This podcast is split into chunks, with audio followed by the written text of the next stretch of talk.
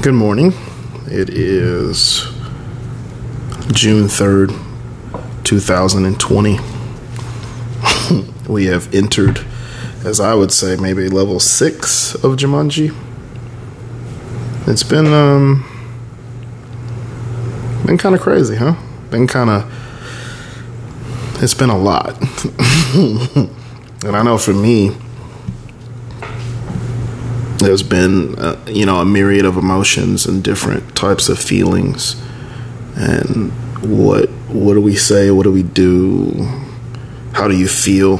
I think the first question i would ask you if you if you listen is how are you doing? How are you holding up mentally? If it's not covid then it's racism. But you know racism has always been here. I think a lot of people believe we're at some fever pitch. As a black man himself, I'm I'm more pragmatic. I believe that we're not even in the middle. First and foremost, what I, I wanted to say was um, I wanted to honor uh, Mr. George Floyd, um, Mr. Ahmaud uh, Arbery, uh, Miss Breonna Taylor, um, also Mr. Sean Reed there's there's so many names. Um, those four names come up in mind here lately. Just just the stories, but you know, Mr. Floyd, of course, um, as his daughter has said, he's kind of changed the world because the world is standing up everywhere. Every corner of the earth is standing up for these social injustices.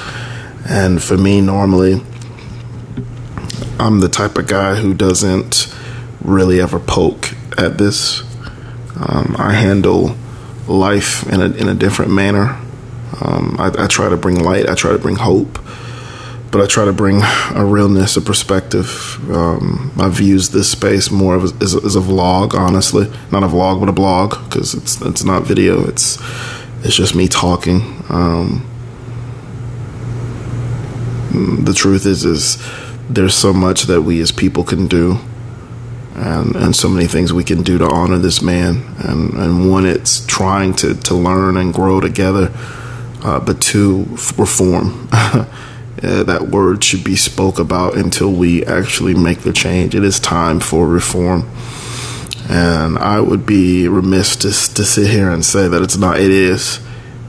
The there are some demands that that need to be met, and um, they need to be met in a timely fashion. So, you know, I I'm not one to tell people how to feel. I just want to give you my perspective over the last week. My son was with me uh, during this time, and um, it it was interesting to say the least. To be honest, it was very very interesting to have him with me and to go through this because it it just was so much. Um, it really was so much. I, the the truth is, right now, like I'm even lost for words, but I'm, I'm going to try to put them together, and then I'm going to read the poem um, that I that I wrote. I wrote. Actually, I've wrote three of them the last one's really strong. So I'm trying to clean that one up. But back to, to what's going on, the world for too long has not taken its part, or like I, should say, in this country, um, people have not taken their part to understand that if you are here now, you are not someone who dug the dug the graves with the shovel. You're not holding the shovel, but you are someone who has the dirt in your hands because you have been privileged from that. Um, there are white people who have uncomfortable conversations about this because they target themselves. Look, you're either a part of the problem or you're a part of the solution. I'm a solution based type of person. I want solutions. I want to figure things out. I want to coexist. I want to find that liberty, that peace, and even that pursuit of happiness. I, I want that. I want that for my son. I've found my slice of life and been able to maneuver very well in it but maneuvering should not be a word when it comes to living. That is the plight of a lot of black people, and some people don't even maneuver like I do. They just live. And here's a secret, folks. I envy those type of black people because they are truly free. what is freedom? freedom is when everyone gets to be a part of the collective, when there are is just one vision and one movement and not two. So.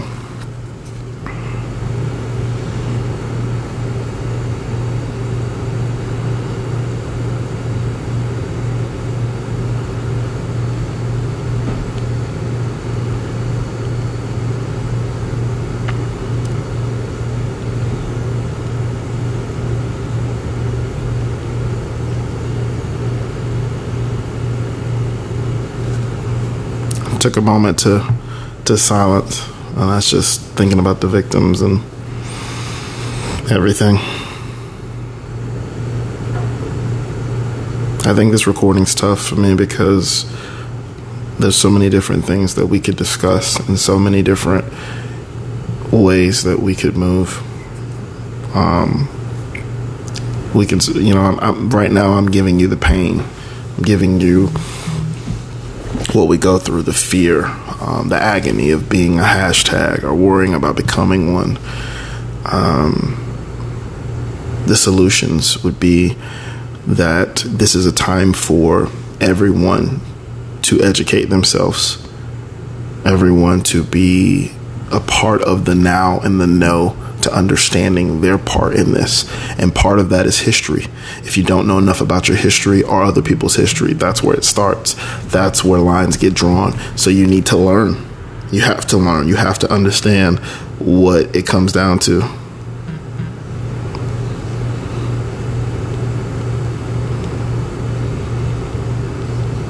So you have to do your part. And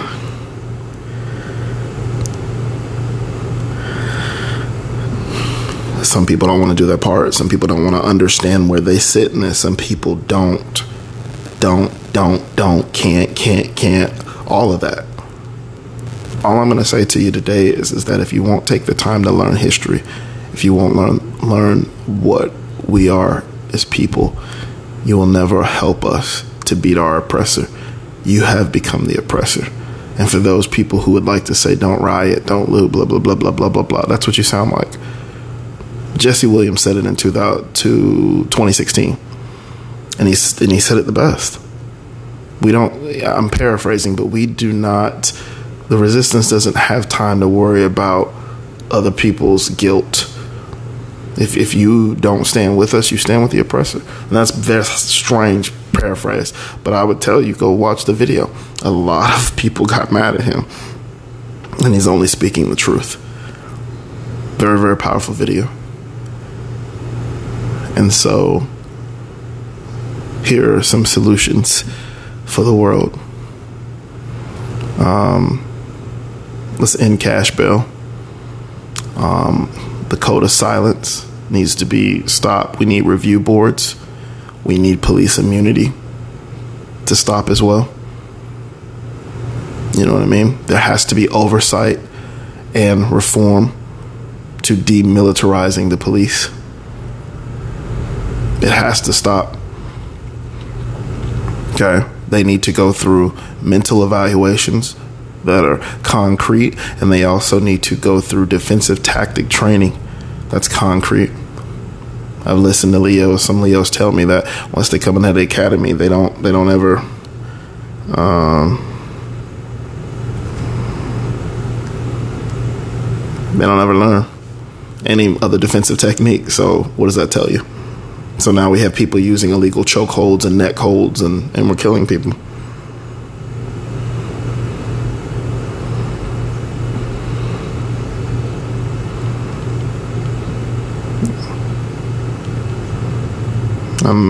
That's not acceptable. Those are solutions right there that I've just given you. Congress and um, the government, they have to do their part as well. I think the next thing that comes from this situation is from, you know, civil rights. And, and this is um, two things two things. Um, one would have to be reparations, and I'm not the one to have all the answers when it comes to the money. Um, reparations has to represent America's ability to stand forth and to announce its crimes, um, its human rights crimes, and it, against black people. And it has to admit to it. It has to honor it. Um, and speak to it, and then from there, it has to create some type, some type of plan. If you're not going to give people um, payments, then you have to create um, re, you know, infrastructure within cities that are, are populated with a high black populace. I leave that for the world to figure out. But reparations at this point is something that is important. Um, two would be the ability for um, um, governments, uh, local governments, or municipalities to basically charge their police departments with misconduct if you are to protect and serve, you have to do things um, a right way, or we all lose. And I think ultimately, what are we trying to do here? What are we trying to get out of this? I think that's the question that some people would say. And I think that some people would love to know that answer. Unfortunately, some people don't care about that answer, and that's where the danger comes in this. Where are we going to go? What are we going to do? Because the truth is, if if for anyone who feels like this can't happen to them, they're doing it to all types of people. You got cops who are playing G.I. Joe.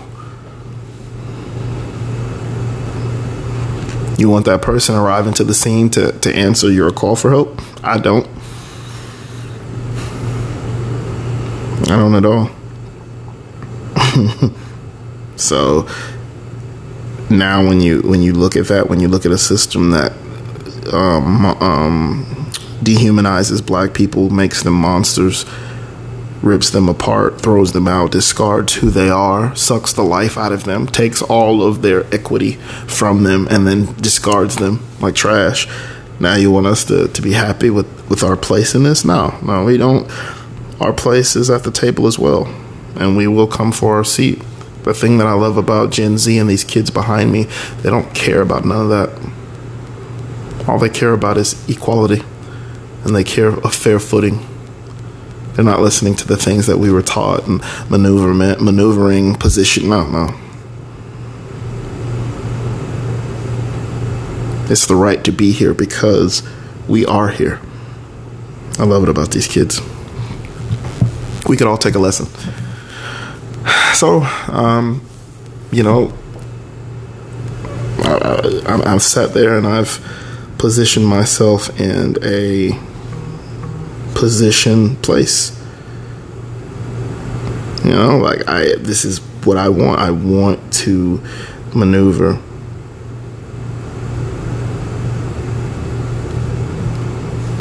and that's that's what I'm going to do. I will not allow fear to stoke the worst of me.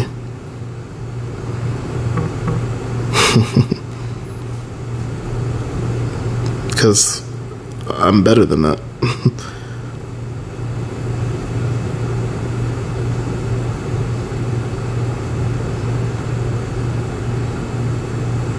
I'm better than that. So, um, I want to leave you with the poem.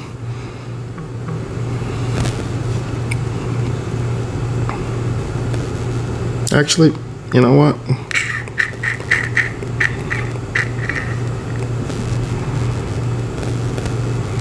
I'm to leave you probably with both of them. Gonna, this is what I wrote um, when uh, the riots started, shortly after Mr. Um, Floyd was killed. Um, I just titled it Black in America. And then I started basically a series. Here's the second one is Black in America, the third one. The third one, one day I hope to read to you. I have to make sure the words are just the way I need them to be. So, uh, this is Black in America. Many of you get excited for the spring and summer.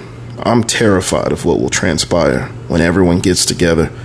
The start of a new season brings on smiles and bikinis. As a black man, it brings on fear and atrocities.